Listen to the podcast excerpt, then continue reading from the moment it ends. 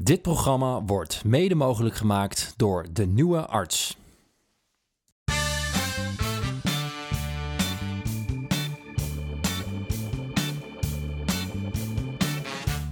Dit is Werkpaarden, de podcast waarin spraakmakende artsen over gezondheid en werk praten.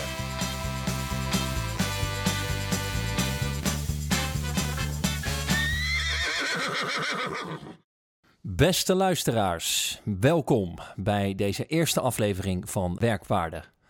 Bij deze eerste aflevering gaan wij vandaag een interview doen met Ernst Jurgens, bedrijfsarts en dokter van formaat.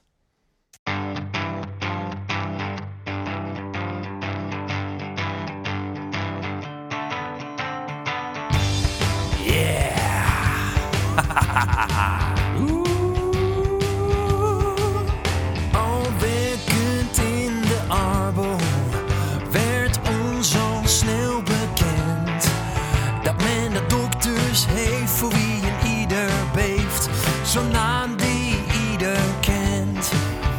Een vent die recht door zee gaat, die kotst van vage lul, voor wie de inhoud telt, toch als een heer opstelt en ieder met een zag vervult. Het is een dokter van formaat, iemand die niet zomaar met zich spotten laat. Hij maakt het keer op keer.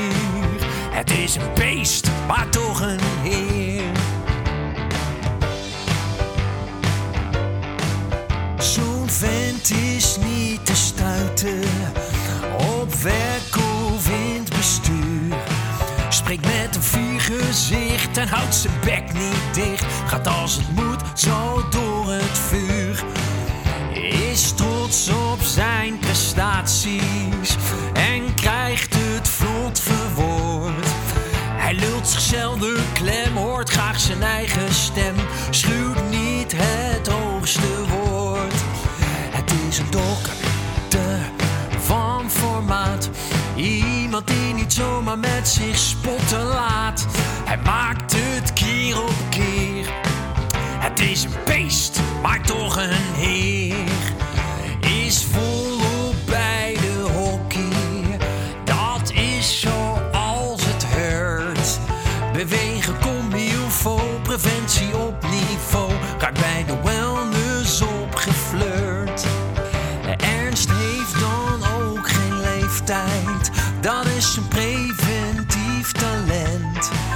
Men heeft ze vaak al verwonderd, is hij misschien al wel 100. Dat is het geheim wat niemand kent.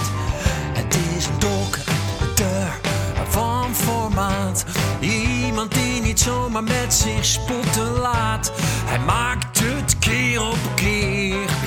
Het is een beest, maar toch een heer. Het is een dokter van formaat, iemand die niet zomaar met zich spotten laat. Hij maakt het keer op keer. Het is een beest, maar toch een heer. Beest, maar toch een heer. Het is een beest, maar toch een heer. Het is een beest, maar toch een heer. Het is een beest, maar toch een heer.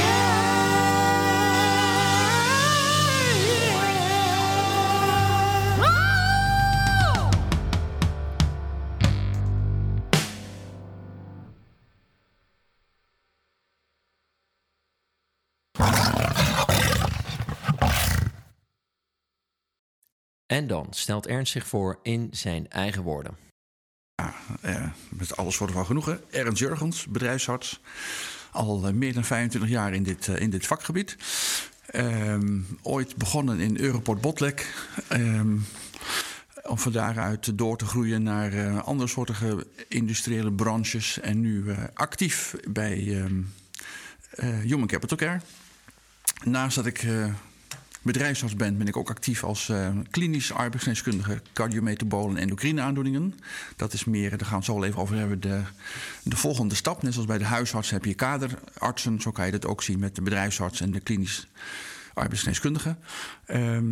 En ik mag me iets doen in het vakgebied als het gaat over de Nederlandse Vereniging van Arbeid en Bedrijfsgezondheidszorg, de NVAB. Dat doe ik nu in de tweede termijn. Dus ik mag nog 1,5 jaar maar tegenaan bemoeien en daarna moet ik weg. Dus ik probeer nog mijn laatste punten te drukken op dit mooie vakgebied. Ernst doet dus een hele hoop, dat is wel duidelijk. We zijn met name benieuwd hoe hij tegen onze rol als bedrijfsarts aankijkt. Wanneer zijn we nou goed bezig? Ik maak een duidelijk onderscheid tussen verzuimbestrijding, wat een verdienmodel is geworden, en het als competente dokter het terugbegeleiden van mensen naar de werkplek op een gezonde manier. En voor mij geldt dan 2 dingen. Als iemand is uitgevallen, dan heb ik 2 problemen. Het individu en de winkel waar die uit voortkomt. Dus nou ja, waar de arbeid wordt verricht. En niet alleen maar, goh, kunt u alweer werken en bent u alweer in staat om iets te doen en wanneer denkt u weer te gaan beginnen en hoe ga je dan terug? Dat zijn voor mij kort. Ik zei al in mijn lied, het is een beest, maar ook een heer. Dat vind ik stomme vragen om er even het beest in mij te laten activeren. Want we hebben het wel over de werknemer van Nederland BV. En we hebben al niet alleen maar de taak om te zorgen dat iemand terugkeert naar werk. Het moet op een gezonde manier gebeuren en op een zorgvuldige manier en op een duurzame manier. Dus dat betekent dat je altijd 2 dingen aan het doen bent. Je kijkt naar het individu. En je kijkt naar de omgeving waar dat allemaal moet plaatsvinden. En daar hebben wij verstand van als bedrijfsartsen. Nee, ik ben geen psycholoog, maar ik heb wel psychologische kennis om die dingen goed te doen. Nee, ik ben geen arbeidshygiënist, maar ik heb voldoende kennis in huis om te kunnen doorvroeden wat speelt hier nu en wat is er nodig, zodat deze meer gezond kan terugkeren naar de werkplek. En wat moet op de werkplek gebeuren, zodat dat ook duurzaam kan plaatsvinden.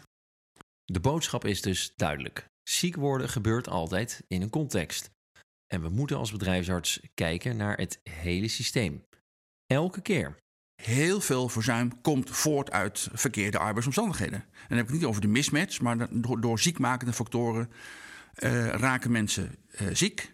En dan kan ik me daar wel op die persoon richten. Maar ik moet me niet op die persoon richten. Ik moet de omstandigheden zo creëren. Althans, ik moet de werkgever helpen in te zien dat hij de omstandigheden moet aanpassen. Dat die persoon, nadat hij is hersteld, niet weer ziek wordt door die omstandigheden. Dus ik moet niet aan verzuimbestrijding doen. Want als ik die persoon ga begeleiden vanuit het reduceren van het verzuimcijfer, dan doe ik de verkeerde dingen. Is iemand... maar eigenlijk is dat het antwoord. Niet reactief oplappen dus, maar het hele systeem bekijken en aanpakken. En in die zienswijze durft Ernst ver te gaan. Voor mij geldt als simpel het adagium: alles is is werkgebonden, tenzij blijkt dat niet zo is. Nou, dat kan ik alleen maar waarmaken als ik de werkplek ken. Wij zijn als bedrijfsarts, wij zijn contextdokters. Net als de huisarts, die heet niet voor niks huisarts. En wij ben niet voor niks bedrijfsarts, omdat ik de context van het bedrijf wil kennen. Goed, de context is dus belangrijk. Beoordeel het totaalplaatje en wees kritisch op de rol van werkomstandigheden.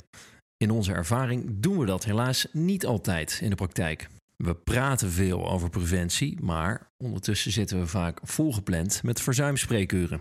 Dus de vraag is, hoe pakken we dit aan?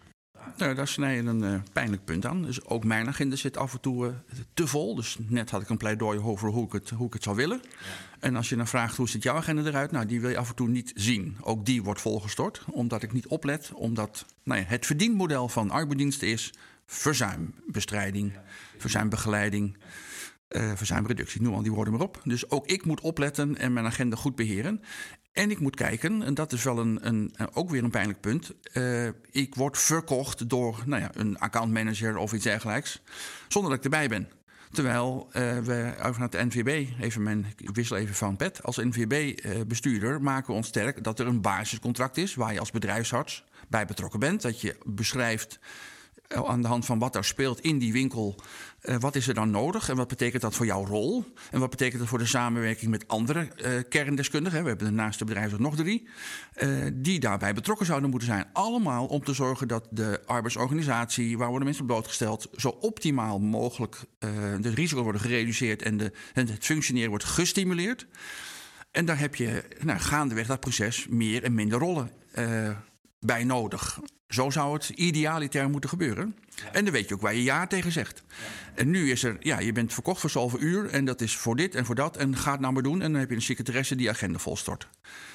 Het verdienmodel en de arbo duwt ons dus in de rol van verzuimboer. Leiderschap en het liefst betrokkenheid bij de onderhandelingen met de klant zijn belangrijk om dat te temperen. Met welke boodschap trekken we nou ten strijde naar die werkgever om de preventie ook echt op de kaart te krijgen? Het lijkt soms simpelweg een kwestie van opvoeden. De werkgever haakt af omdat zij werkelijk denken dat er geen arbeidsrisico's meer zijn. Het is anno 2021, kom op zeg, hoezo risico's? Het is allemaal geëlimineerd, dus dat iemand zich ziek heeft gemeld... heeft niks met mijn werk te maken. Dus preventie slaat ook niet aan... omdat ze de link niet leggen tussen, ook niet in hun hoofd... en dus niet dat ze dat welwillend doen, dat snappen ze ook gewoon niet. Dat moet worden bijgebracht. Ja. Dus het is niet zo van ga weg, laat me met rust. Nee, ze snappen het niet. En wat snappen ze niet? Dat er wel degelijk nog steeds arbeidsrisico's zijn... waar ze rekening mee moeten houden. Ja, ja. En elimineren bij voorkeur. Ja. We kunnen werkgevers dus motiveren voor preventie... door ze op te voeden en bewust te maken... over de risico's van arbeidsomstandigheden. Dat opvoeden van de werkgever is een kwestie van maatwerk. Eén nuancering, voordat we alle werkgevers op één hoop smeren en gooien. Je ziet wel een verschil. Hè? De een die heeft echt geen idee wat hij moet doen. En die moet iets van de wet, dus help mij. Ja.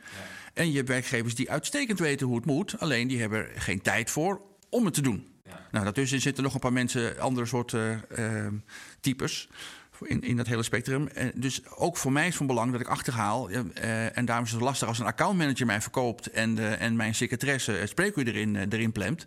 Wat is je vraagstelling? Wat heb je al gedaan? Waar liep je tegenaan? Heb je voor jezelf al oplossingen, maar verwacht je nu van mij... dat de ene, als de dokter het zegt, dan komt het beter aan... dan dat de manager het zegt? Is dat je doel?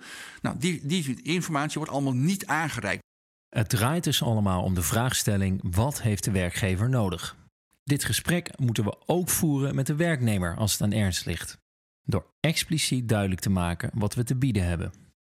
Dus mijn spreker begint altijd eerst met... nou ja, wie ben ik? Wat kan ik? Verschil met de huisarts? Nou, weinig verschil, behalve dan dat ik iets moet roepen over werk. En dan vervolgens helder krijgen, waarom zie ik jou eigenlijk? En dat is wel van groot belang. Eén, het bepaalt mijn rol en hoe er naar mij wordt gekeken als werknemer. Net was al de vraag, de werkgever betaalt, dus die bepaalt. Is dat hoe de werknemer naar mij kijkt? Of gaat de werknemer naar me kijken dat ik een analyse met hem samen met hem maak... om te kijken wat kan die al goed, wat heeft hij nodig? Zijn gezondheidsvaardigheden op orde? Hoe kan die zijn werkgever goed beïnvloeden? Moet ik hem daarbij helpen of moet dat coachen dat doen? Nou, dat is een heel ander gesprek. Ja. Maar dat valt in staat bij de vraagstelling van de werkgever of de werknemer. Maar die hebben we vaak niet. Die vraagstelling is dus heel belangrijk. En dat kan meteen dienen om bepaalde vooroordelen weg te nemen. En dan haal ik ook gelijk allerlei... nou ja, waardeoordelen boven water. Als, ja, maar je gaat me toch aan het werk sturen. Dus wat ik ook zeg, het boeit niet. Dat soort dingen. Of iemand die heeft al heel duidelijk nagedacht over wat hij van mij verwacht... en komt met een concrete vraagstelling. Dit heb ik van jou nodig. Ja, ja. Een goed gesprek dus in de spreekkamer kan een hele hoop zorgen wegnemen. Nou, dat moet ons wel lukken.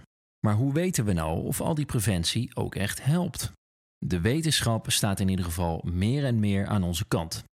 Als jij als werkgever, dat is natuurlijk het bekende adagium...